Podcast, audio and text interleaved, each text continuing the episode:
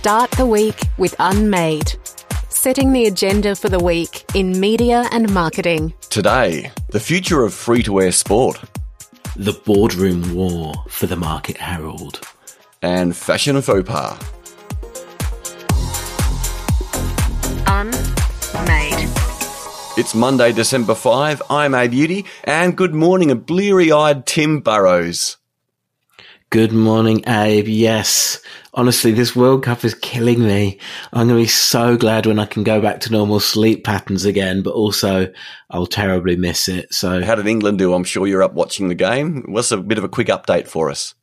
I was, yeah. It was. Uh, it finished about five or ten minutes before we uh, recorded this, so I was very glad it didn't go to injury time. England beat Senegal three 0 So as you can just about see in the video chat we have going on, proudly wearing my England top. Um, one of the um, one of the I don't know if it's a plus or a minus, probably overall a plus, uh, but but one of the pluses and minuses of of having dual nationality is having certainly until this weekend two teams to support in the uh, in the World Cup. Sadly, as you would know, Australia went out on Saturday morning in a in a, a, really great game against Argentina as well. Australia made it further than some of the pundits thought was possible. Is that right? Yeah, we did, which was obviously great for SBS ratings as well. So it's been, um, yeah, fascinating to, you know, see what that probably does to the value of the sports rights for the next World Cups. And it'll be interesting to see whether SBS get to hang on to them because I would imagine that 10 and parent company Paramount having invested so much in other, other soccer slash football rights would have to be interested in the, you know the next uh, the next the next few World Cups. So we'll we'll we'll see whether SBS get to hang on to them because it's it's been a very useful platform for SBS to promote Lost Australia, which is is kind of you know reality uh, show which has already been filmed and takes place in Tasmania in the Tasmanian wilderness. So it would be very interesting to see whether there's a sort of knock on halo effect of the ratings for SBS, having had the opportunity to promote Lost so heavily during uh, all of the World Cup matches. Anyway, how was your weekend?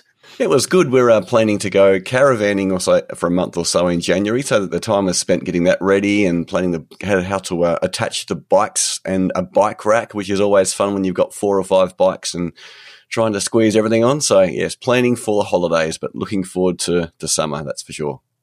Wow, a week in a caravan, a tour of various car parks. Rather you than me. Anyway, where should we start this week? Well, let's start with today's newspaper media and marketing sections. What are we focusing on? What are they focused on today? Yeah, so as you know, the the the the, the main kind of national and metro papers tend to have their media and marketing sections on a Monday. So we'll start with the Sydney Morning Herald. This is one that goes um, uh, across the age and into Brisbane as well across the various nine titles because uh, regulation is a bit of a theme. Um, so we'll start with Australia's media code. Now, this is the thing that we talked about as the news media bargaining code, um, which is the, the, the device that allowed Australia's publishers to do deals with Facebook and with Google about effectively uh, paying them for being part of the news ecosystem. Um, they weren't in the end designated under the news media bargaining code, but did deals to kind of avoid that. So um, the Treasury uh, released its uh, review into how it's gone so far, declaring it broadly a success to date. Um, I think what's interesting in, in in this piece is is there will be further reviews along the way. Um, and it also raises the intriguing question that whether TikTok uh, and YouTube could also be targeted under the code if they've got big enough. Now, obviously, YouTube is owned by Google's parent company, Alphabet, anyway, but you know, is effectively a different company. But obviously, that plays a kind of role in the news environment. And then, of course, TikTok is really fast growing. You know, it's it's becoming a major challenger to uh, Facebook for audience and for advertising. Um, the question I would want to satisfy myself on, or certainly think about a bit more, is is the content on TikTok enough within the news environment that it deserves to be covered by the code? Um, you know, because obviously it's it's it, it you know it, it doesn't tend to provide links outwards. It's more of a kind of arguably entertainment platform. So yeah, I'd want to think about that one a little bit more. Especially with the amount of user generated content, it would probably a strong argument that it's not actually news. But like you say, it, brains larger than mine need to spend time processing this and thinking about it. Yes, and if memory serves, and I'd have to remind myself because I, I, read it a few hours ago in um, the Sydney Morning Herald's kind of Q and A today with the influencer Abby Chatfield.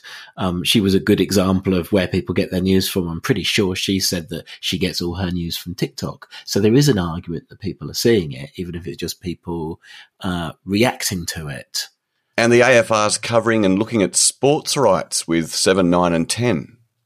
Yeah, well, we're looking at the um, uh, regulations. Um, yeah, the, the, this is the other piece that's in play at the moment, and this, this comes more directly out of um, the communications minister, uh, Michelle Rowland. Um, so there's a take on it both in the AFR and the Australian. The AFR, owned by Nine, is probably broadly more sympathetic in its coverage to the needs of the free to air players, whilst um, the Australian uh, has far more of the Foxtel view. Um, the Australian and Foxtel both being part of the News Corp family, of course. And this is the major issue, what we call the anti siphoning regulations, this kind of protection of free to air sport uh, for, in theory, in the interests of viewers, but of course, that ends up being conflated with the interests of the free to air networks. And one of the key debates is um, what does free to air mean these days? You know, the argument of the free to air networks being prosecuted today, um, they're they're quoting some percentages about you know the the number of Australians who don't yet have full access to the internet, who might not be able to watch something on streaming even if it's free, which I I suspect is a stretch, but again, I'd want to look at those stats a little bit more versus obviously the argument from the free to air players that, hey, you know, everyone's got, still got an antenna. Um, so I, I, I think that will be an interesting one is, can anyone be a free to air player if they just don't put something behind the paywall? So, in other words, can the uh, the Kayo Sport, for instance, that does Kayo freebies, uh, can um, Optus Sport, Stan Sport? Well, Stan Sport, because it's owned by Nine, would already effectively have been able to sort of be played into the game that way, because of course, often the game that plays is somebody, one of the free to air players picks up the rights and then on sells them. So it is, you know, it's a weird, not uh, unnatural economy, I suppose. You know, it's not the typical sort of uh, you know economic structure because, of course, the, the as it stands at the moment, the free to air broadcasters do get a bit of a leg up, which clearly they're keen to hang on to. But you know, we we you know this this is going to go on for a bit longer. But the uh, the deadline for submissions was um, or is uh, tomorrow, Tuesday. So we're we're you know we're at the point soon where the government's going to have to start forming some views. Next, a fashion brand's bare blunder. Unmade. Fashion brand Balenciaga is in a pickle. Tim, you're looking at New Daily's take on this one today. Yeah, so this is one which um, blew up over the uh, over the weekend. Now, I must confess, I'm you, you'll be shocked to hear this. I'm not much of a fashion aficionado. I'm shocked to hear that. It's a surprise. Yes, it, it, can be a surprise. I mean, I'm more dressed up than usual today in that I'm wearing an England top, but, um, but you know, normally it's just a ratty old t-shirt. So, the, but this, this is, it's, it, it's a hundred year old company of Spanish, um, kind of, of uh, origin, but now French owned as part of one of the big luxury groups. Um, now, they've been controversial before, but the controversy this time is over a, um, a, a, piece of advertising uh, images featuring, you know, a couple of kids holding what first looked like teddy bears, but then when you look more closely, you realize the teddy bears kind of seem to be kind of bondage themed. Um, now, they've they've apologized, said it was a mistake, bloody, bloody, blah. But what really strikes me is the amount of time and effort and planning that goes into a shoot like that suggests that those things don't just accidentally happen because you know somebody put the wrong thing in front of the camera at the minute so that that doesn't stand up but um but the the the the, the piece i'm most drawn to is there's a piece in the new daily today uh, from I think it actually went out late on Saturday night from Kirstie Clements, who um, used to be the editor in chief of Vogue, so she knows what she's talking about. Um, and I think actually what I really enjoy about the piece is she also just offers her take on the fashion world generally. I'll give you um, her verdict on Australian fashion magazines as they stand. Uh, so this is quoting from her column. The few fashion magazines still circulating are no help anymore. Every article is undisguised contra for the luxury advertisers who are still left, or endless stories on the newest Cartier boutique to open, or a Van Cleef and Arpels flower necklace, or some weird Louis Vuitton clothes that aren't particularly useful for the average shopper. I'd bite the bullet and follow the dreaded influencers, but so many of them look like hell anyway. Um, so it's a very entertaining read. Um, so which which obviously takes us on from the uh, Balenciaga controversy, but um, but yeah, it feels like a brand which is probably about to experience a bit of a consumer boycott, I suspect. Next, yet another wild weekend at Twitter.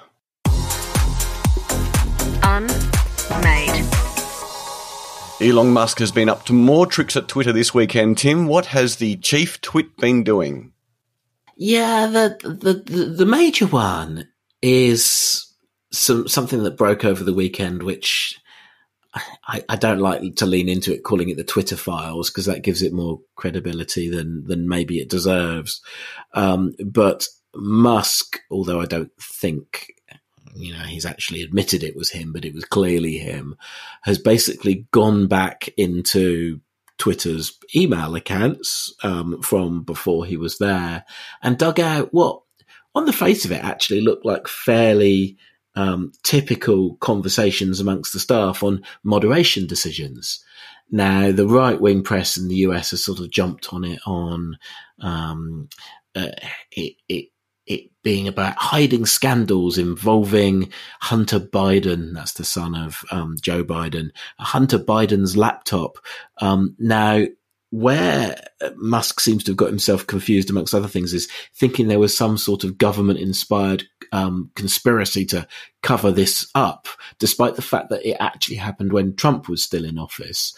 Um, so he's actually muddled up on who was in government at the time anyway. Um, but yeah, you've got this bizarre situation now. And there's a great column in Wired about it um, today, where Musk is now going to have to be in charge of these moderation decisions. Um, he didn't really show anything behind the curtain that you wouldn't expect in conversations around, you know, what was amongst other things, some of those images that were being leaked were, you know, of a kind of graphic nature. Um, so yeah, it's a, it's all a little bit of a, a mess, which is, probably, and this is the thing, it becomes a rolling scandal. It's probably best demonstrated by the scandal of midweek. And this is the thing we have now, as, as you know, when, whenever we talk about Twitter, you know, we always think we'll stop talking about it and then something else happens, which was um, having allowed Kanye back onto the platform. Um, Kanye then went on um, Alex Jones's InfoWars show and started talking about how much he liked Nazis. Um, and Kanye has since been removed from Twitter again. So um, make what you will of the consistency of Elon Musk at the moment. Next, it all goes wrong at the Market Herald. Unmade. Tim, some massive ructions at the Market Herald over the last few days. You covered this in the Best of the Week email on Saturday. Now, what is going on? Okay, so there's a lot to unpack here. So, um, uh, stop me if I'm being unclear. Now, regular listeners of um, Unmade will remember we did a, a podcast. Oh gosh, it doesn't feel like that long ago. It was getting probably getting on for a couple of months back now with Jag Sanger. Yeah, that podcast was released on September 29 for anyone who'd like to go back and have a listen to that. Gosh, even more than two months. Now, at the point we recorded that podcast with, with Jag, he was just a few days away from completing uh, the purchase of a bunch of classified plays, which were really going to change what the Market Herald was. So, um, the Market Herald had agreed to buy Gumtree, Cars Guide, and Auto Trader um, for a pretty big chunk of money, eighty-seven million dollars, in fact. Uh, so that that really was going to change the picture. Up up until now, you know, the Market Herald had really been in the in the financial services niche. So it owns the Hot Copper Internet Forum, which discusses ASX pricing, um, a similar operation in Canada as well, and also the Market Herald, which provides online news and then some sort of video uh, uh, analysis of the, the, the, the, the day's breaking finance news out of the kind of smaller end of the ASX. Um, Behind the scenes, though, things were a lot more complicated. Um, so one of the things that um, I found myself writing about on Saturday were the increasing tensions that have been going on between Sanger, who was one of four directors, but by no means the biggest shareholder, and the Argyle family. Now that includes as one of the other directors, Gavin Argyle um, who, you know, it, it, it has now emerged, has really moved against Sanger. Um, so Argyle's father, David Argyle, is the main shareholder, but as a family, they own about 40% of the company, despite the fact that it's listed on the ASX. Um, so we've had this series of extraordinary announcements over the last few days, uh, in which firstly, there was a, a, a move to oust Sanger as a director. Then um, he was suspended as managing director, so he's effectively uh, on leave from that role, whilst for now remaining a director. Um, but what began to emerge was uh, one of the extraordinary moments was Argyle showing up at the offices of Gumtree, Cars Guide, Auto Trader, not long after the acquisition in Sydney, and just giving this, you know, really, in my view, quite odd speech, which lasted about and you know a little bit more than an hour, and just rambled across various topics, of which I think one of the highlights was, you know, when the staff asked a fairly reasonable question about when would they find out what the new structure was he kind of answered by talking about how in Perth they've got the SAS and the SAS don't have a traditional management structure. Anyone from a private to a sergeant, if they disagree with each other, can just have a fight to decide uh, what their policy is. It's organisational leadership 101 right there. Yeah, I mean, it, it, it, was such a lesson in how not to do an acquisition um, in so many ways because, you know, this was obviously an introduction to the staff um, of you know one of the one of the major owners, but also very undermining of Jag Sanger, who he was clearly questioning, you know, decisions he'd made until then. Um, but the the big question for me now, though, is you know, really it was it was Jag Sanger's strategy that has taken the company to this point. So how does it keep going without him, particularly when it's yet to complete the financing to actually finish up this purchase and pay what it owes to, to Adevinta, who are the owners.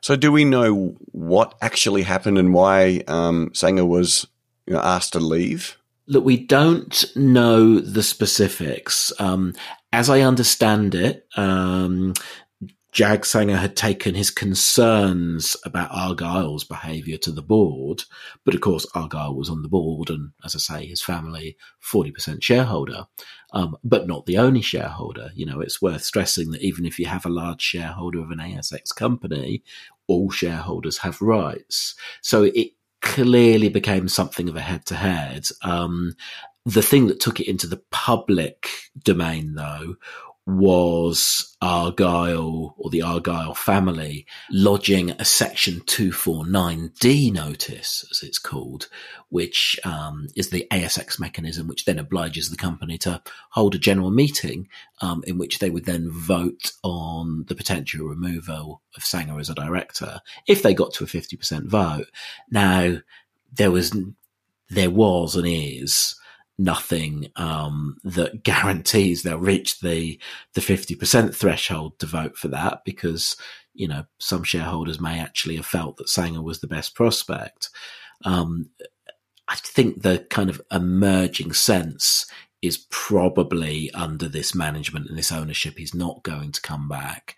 Um, you know, it, it, you know, it's, it's, it's hard to see how he would. He, you know, an email saying good, sort of what which seemed like a goodbye to staff, um, was circulated late, late last week, which certainly implied he wasn't expecting to come back. And then as the um, added complication, one of the other kind of, you know, leaders of strategy within the company, Sarah Leonard, um, as far as we know, officially still works for the company.